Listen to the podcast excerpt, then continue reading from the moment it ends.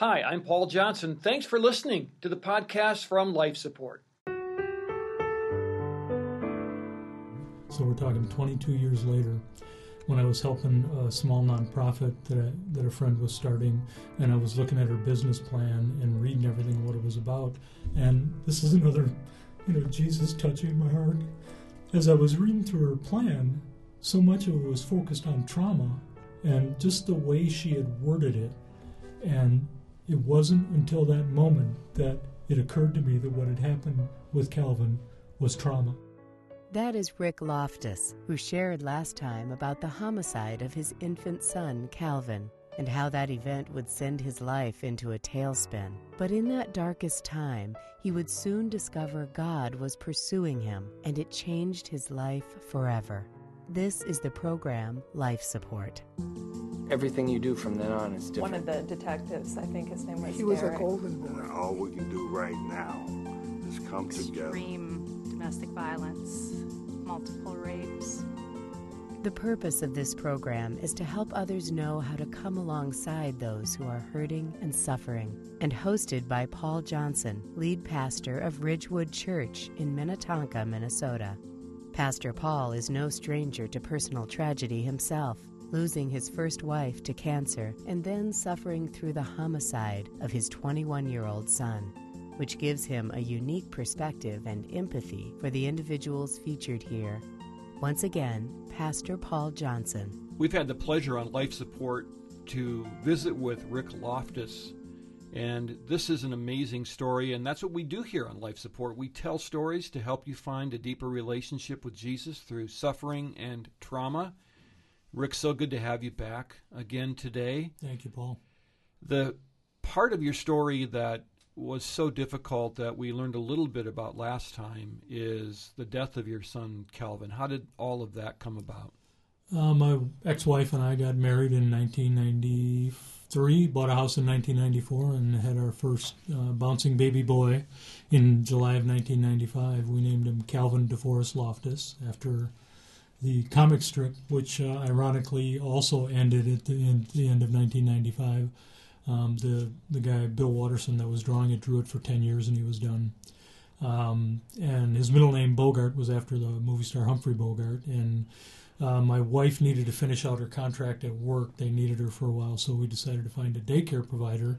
I was in the restaurant business at the time, and um, about two months into the daycare process, when Calvin was five and a half months old, that daycare provider shook him to death. Hmm. And so you all of a sudden had an incredible life change. You went to the hospital and found all this out, and you had approached the hospital thinking it's just going to be one of those things that all parents do. Yeah, But it didn't turn out that way at all. No, it was it was very horrific. I went to the hospital and quickly realized that Calvin was no longer with us, and we didn't know what had happened to him until a pediatric specialist uh, examined him and knew that something had been done. The daycare provider was removed from the hospital, and we knew that we weren't going home with Calvin. It was a very shock. I went into shock, and just in recalling it, we were there for over 45 hours. And at one point, I went to the lead doctor, Dr. William Wheeler, and said, "You know what? What happens? What do we need to do? We know we're going home without him." And he said, "At some point, we're going to ask you about organ donation." And we said, "Absolutely, we want to do that." And the team from Life Source came, swooped in, and just cradled us and took care of us uh, as the angels that they were. Um, and uh, we ended up going home without our bouncing baby boy. And on the way out of the hospital, my wife, I'm numb and in shock, and my wife looks at me and says, I want to have more children, which we then proceeded to do. And for a long time, you just kind of lived your life. You kind of rebuilt things and had a really good career and kids and Yes. money and Yep. and but you said that you repressed a lot of what was go- really going on, and you, you didn't even know that you were repressing it. No, I didn't. And uh, the people around me could tell that I was angry, and a couple suggested uh, some things. Nobody ever uh, came to me and said, You need to get some professional help, and I never considered any professional help. Uh, my ex wife and I both dealt with it on our own. Was barely talked about amongst the family or you know the in-laws or anything like that and we just as you said um, having children getting on with life being very materially successful my business was going good. Everything was great. Nobody really wants to talk about it because what are you going to say? No. So it just kind of lays there as the elephant in the room a lot of times. Yeah. Or people just move on. As soon as the funeral's over, everybody kind of books up and leaves, and you're stuck there trying to put everything back together. Yeah, and I remember clearly many times over the years crying my eyes out over Calvin, and in the in that is the problem because I never went to anyone to cry with them or to share that pain with anyone. But that's the way I was uh, had been raised. I was pretty independent, pretty alone. Never never really been taught the value of relationships. So I just relied on myself. And it's obviously still very raw, and so I appreciate you being willing to to share this. Absolutely. So your life took a turn. You were very successful, but you started just kind of getting bored with things, and then What I happened? got into the world of foreign currency trading. Uh, let's call it what it is. I became an, a heavily addicted gambler who took, who at the same time was a heavily, heavily, uh, heavy alcoholic. I was drinking uh, more beer than a, uh, you could sink an aircraft carrier with the amount of beer that I drank in my life, and uh, so I would gamble away. Um, began gambling and it's funny when you're gambling i applied the same business principles in business. No matter what business i was doing i always had confidence and said i can be the best at this. And i was one of the better restaurateurs. I was one of the better recruiters. Um, uh, and so i thought i would be one of the best foreign currency traders. So i just kept applying all those principles. And uh, the crazy thing is that there were there would be weeks where i'd have five trades where i'd win a ton of money and then I'd have seven trades where I'd lose a lot of money, and the bottom line was I'd lose more than a lot of people would make in an, in a year, and I would look at it and go, "I'm better than this. I can do well." Classic markers of addiction, and I was completely in denial and hiding it from my wife the entire time. you weren't a believer at this point. And No. so did you internalize this again? Did you know that what you were doing was spiraling in a wrong direction, or were you still trying to just plow through it? No, I was just trying to plow through. In fact, one of the mentors I had early in my recovery, um, I, I looked at him and said, "You know, I never thought that the things I would doing were doing would cause this, or would cause me to go to prison, or would cause this or that or the other thing." And this man looked at me and swore, and he said, "You know, Rick, if you had thought of it at the time, you would have just brushed it right over or ignored it in the hmm. state you were in." So that summarizes exactly who I was at that time. And I was just driven by the fact that I've always succeeded in the past. I will succeed at this. I can't. I can't fail at this. So what was the breaking point? Where did it all of a sudden start to come apart? I was so wrapped up in my own problem and my own solution to my problem, and my thinking was so skewed. This is going to sound crazy to you, but when we had only a, a few thousand dollars left in the bank account after having many, many, many times that amount of money, um, one night I packed up my truck, my Tahoe, and I just left. I was thinking, this is about to crash and burn. Um, so I'm going to just desert my family. I'm going to leave. I'm going to run away. And then all the people around Mallory are going to go, oh, poor Mallory, Rick deserted her. Um, let's help her. Let's fix everything for her.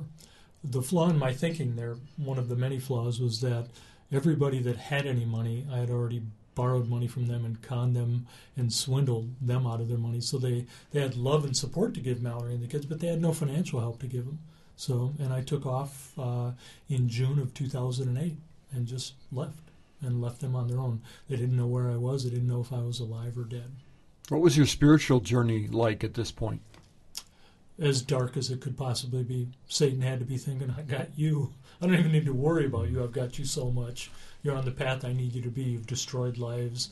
You're going to die at some point because you're still drinking like a banshee, and I don't have to worry about. He had his, and and there was no sense of God or reaching out for help or anything like that. Do you look back on that period and, and think, Lord, how did you save me? I mean, why am I still here?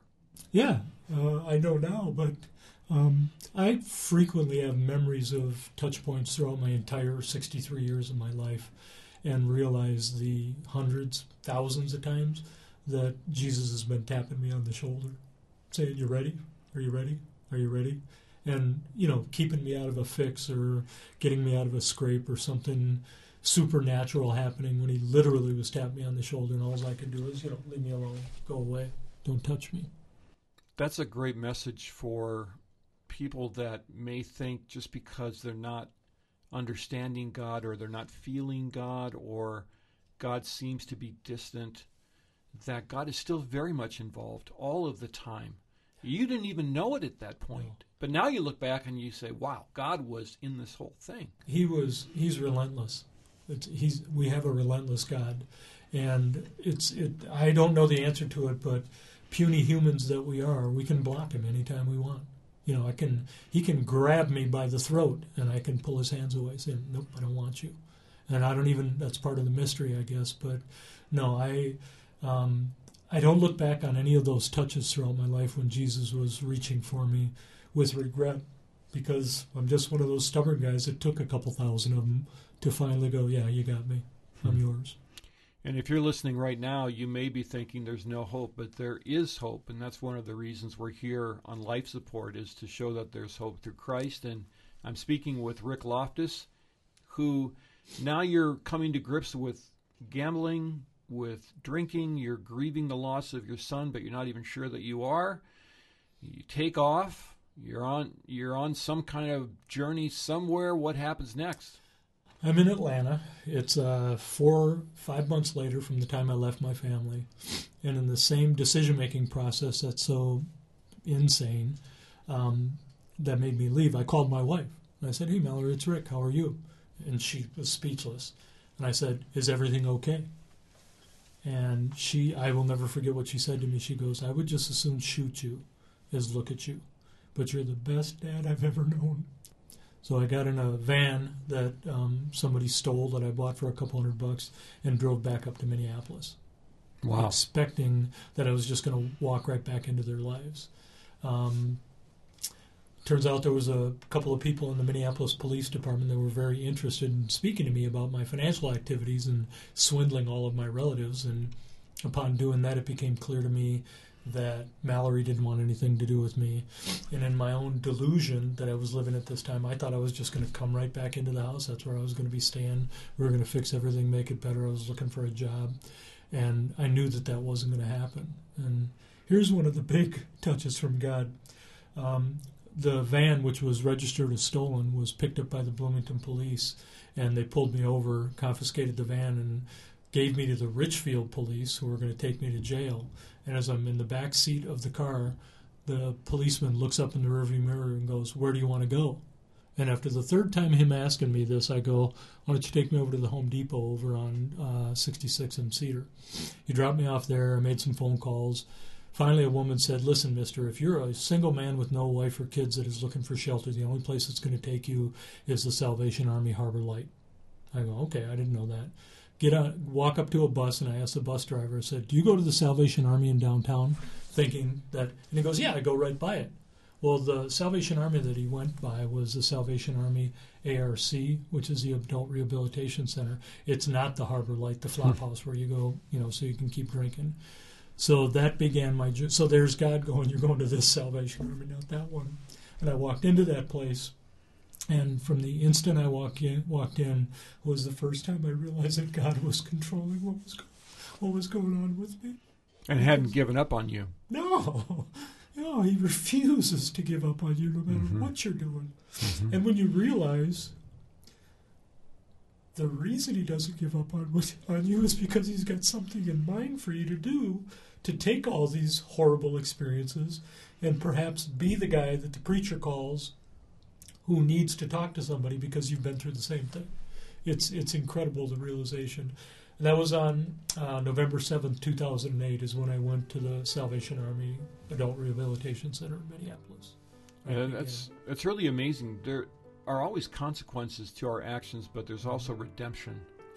Yeah. And God is in the business of redemption. We'll return to this conversation in just a moment, but we want to remind you that you are listening to Life Support, a co production of Ridgewood Church in Minnetonka, Minnesota, and Five Stone Media. Here is Five Stone Media Executive Director and co founder, Steve Johnson. Thank you, Veronica. Five Stone Media is hosting several upcoming life support conferences. providing practical tools and resources for church leaders and staff, and featuring survivors, therapists, and pastors. If you are interested, please reach out to us on our website at www.fivestonemedia.com. Well, our guest today and our host share a similar experience in their lives the tragic, sudden loss of a child. And now let's return to the conversation of hope with Rick Loftus and Pastor Paul Johnson. And he's in the process here in your story in 2008 of redeeming just a disastrous situation. Yeah. So how did how did you see him work next in this situation? Um, one of the more, if somebody had told me this story, um, even a, a, year before it happened, I would have just said, too new age, too too woo woo for me. um, at the Salvation Army, it's a uh, work therapy based program, and I was working in a clothing room. So you work forty hours a week. In exchange for that, you get a bed, you get room and board, and there's a treatment program available. You know, spiritually based treatment program to help with your alcoholism, addiction, gambling, whatever it may be. And I'm working in a clothing room where and at this point, I've heard enough about spiritual warfare. I'm three weeks into it, and I'm going, you know, the spiritual warfare, now that I know what it is, I'm going, I'm strong. I'm going to be a soldier for God. And I'm just, you know, and again, I'm just lip servicing the whole God thing in every treatment class that I'm in, speaking well because that's what I've done my whole life. And all these guys are going, "You don't belong here. What are you doing here?" And I'm in the cl- and I'm convinced that I'm going to be a general in the army for God in the spiritual warfare, and nothing's happening because I'm still just wrecked mentally. I'm tired. Mm-hmm. I'm angry, and all these people around me talking about all this goodness. And I'm in a Christian treatment center, and my recurring thought is, "Stop shoving Jesus down my throat." So on the third Friday, when we're cleaning up in the clothing room, I'm standing at a table eight hours a day, pulling stuff out of this big gaylord to determine if it's saleable enough to be folded and hung up and sold in the thrift stores.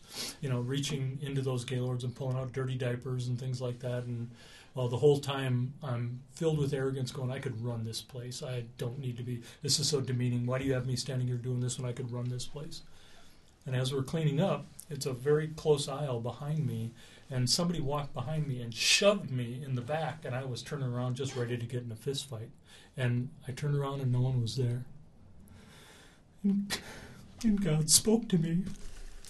And the way that God speaks to me is that it's not an audible voice. Um, I just have this overwhelming sense of knowing something that's just happened. And I had this physical sensation of being pushed between the shoulder blades. And God said to me, I'm cleaning you out. And I realized in that heartbeat that the approach I was taking was all wrong, and He had a different approach. So that's the closest I can tell you the moment that my surrender happened. I didn't recognize it at that at that point, but I suddenly understood that the darkness and the evil and the the habits and everything else and the human flesh part of me that had been built up so much over 52 years at that point um, required a little bit of cleaning out that I could sit down on this spiritual warfare stuff and God had work to do. Yeah, and it's amazing that it was God again that initiated that change because you're thinking, I don't belong here. You have Salvation Army officers that are probably looking at each other going, it's another one of these. Yep. and then it's God in his pursuit of Yeah. you Yeah. that again takes the initiative to get your attention. Yeah, and it was so um, unreal. I, I I can't tell you how many times over the next four months, standing in that clothing room, that I'd always turn around and look to see if anybody was behind me. I don't know if he wanted to. I wanted to get shoved by him again or whatever, and I'd be disappointed if it was an actual human shoving me. But that was that was a big deal. It was a very big incident. When that moment happened, was it really clear to you immediately that all of a sudden the light went on and you went, "Oh no, that I am really here. I need to be here. I am a mess." Or was that still a process that you had to go through? instantaneous. Hmm. And the evidence of that was that dozens of men, friends and people that I knew, over the course of the, that Friday through Saturday and Sunday, guys would look at me and their comment was, Whoa, what happened to you? So something in my demeanor, something in my countenance changed in that instant. And I, I now realize it that it was gratitude, Mm-hmm. that I surrender and gratitude. It's like the relief of realizing that I don't have to do this by myself. I don't have to do this alone. And it's the first introduction to the possibility that maybe I wasn't the one in control was a big deal then. Yeah, well, That that's, took a lot an important moment for all of us, and I think God is pretty good at reminding us of that because when we think with that, we get ourselves in trouble in a hurry. But were you at this point? Would you say a believer yet? no, absolutely not. This was Paul. just a wake up call, Yeah. and yeah. God was calling you to Himself, but you weren't there yet. No, um, in fact, the, uh, the my course through I've been sober for 11 years, and I frequently say to guys that I work with and that I mentor, I said, if somebody offered to sell you my sobriety for a quarter, don't pay for it. It's not worth it. And I would my fondest desire is to compress that 11 years for other men that I try to help. Um, I spent the first three years in AA. Um, subscribing to the anonymous higher power God because God knew how stubborn I was. Love this idea of God, love this idea of someone internally helping me, but the the word Jesus didn't roll off my tongue at all. And his plan was, I'm going to introduce you to me as the anonymous higher power God, get you comfortable with God, and after a few years, I'm going to introduce you to my son. But so I spent a solid three years drinking the Kool Aid of AA, and I don't mean to speak poorly of them, but that anonymous higher power God was good for starters, but it's not good enough in the long term Why isn't it good enough? because I th- I think I think a person you have to name your God.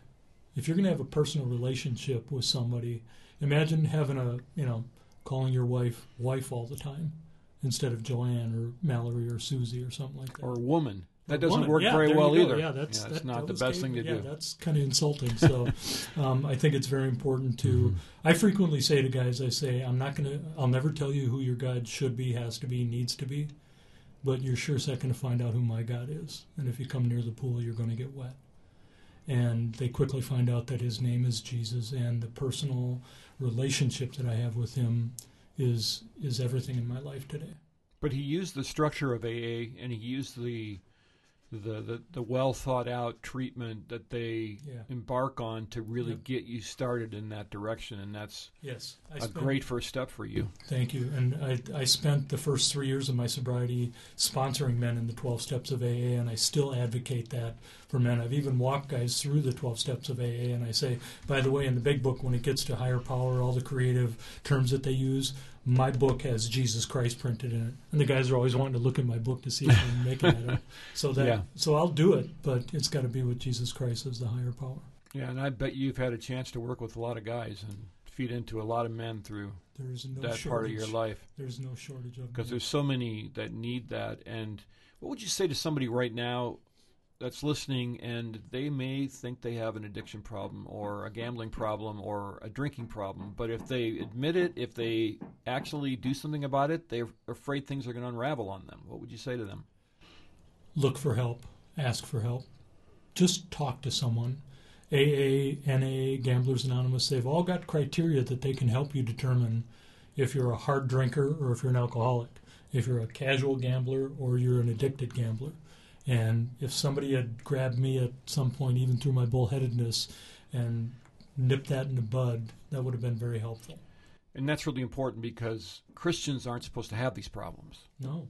And so they don't get help because if they get help, the church looks at them and goes, "Something wrong with you." Yeah. One of the causal roots of all addiction and alcoholism is the tendency to go into isolation. And what you're talking about is the moment where the guys make a de- men and women make a decision to either continue to isolate and hide the problem or to open up and talk to someone about it. Rick, I'm going to grab you for one more week because there's more we need to cover because we aren't we're not even to your conversion yet. No. and that's going to be exciting. And so this has been a, a great time again with Rick Loftus, who's telling this amazing story. You know, afflictions and trouble, the kind that Rick is describing today, are all a part of everyday life. We, we live in a fallen world, and sin has wrought death and destruction. But we want you to know that Jesus Christ has defeated death on the cross, and he comforts those who suffer. In 2 Corinthians 1 3 and 4, Paul wrote that, Blessed be the God and Father of our Lord Jesus Christ, the Father of mercies and God of all comfort, who comforts us in all our affliction, so that we may be able to comfort those who are in any affliction, just like Rick's doing right now with men who have walked this journey. And then Paul says we can comfort them with the comfort with which we ourselves are comforted by God. So Jesus will never forsake you, He's always with you. He suffered too. He knows what it feels like. Take heart. God is with you. Thanks for joining us on Life Support. You can catch up with us here on Faith Radio. You can hop on the Five Stone Media website, or you can check us out at Ridgewood Church at myrwc.org slash life support. Please follow me on Twitter as well. That's at Pastor Paul J. Thanks for being here. See you next week on Life Support.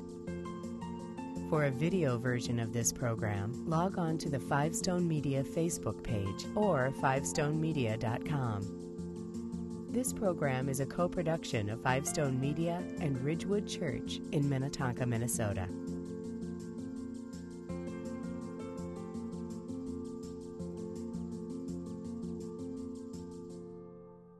Thanks for listening to this Life Support podcast. These conversations are available because of listener support. You can make a gift now at myfaithradio.com. To avoid missing future editions of Life Support, subscribe to the podcast today at iTunes or your podcast player.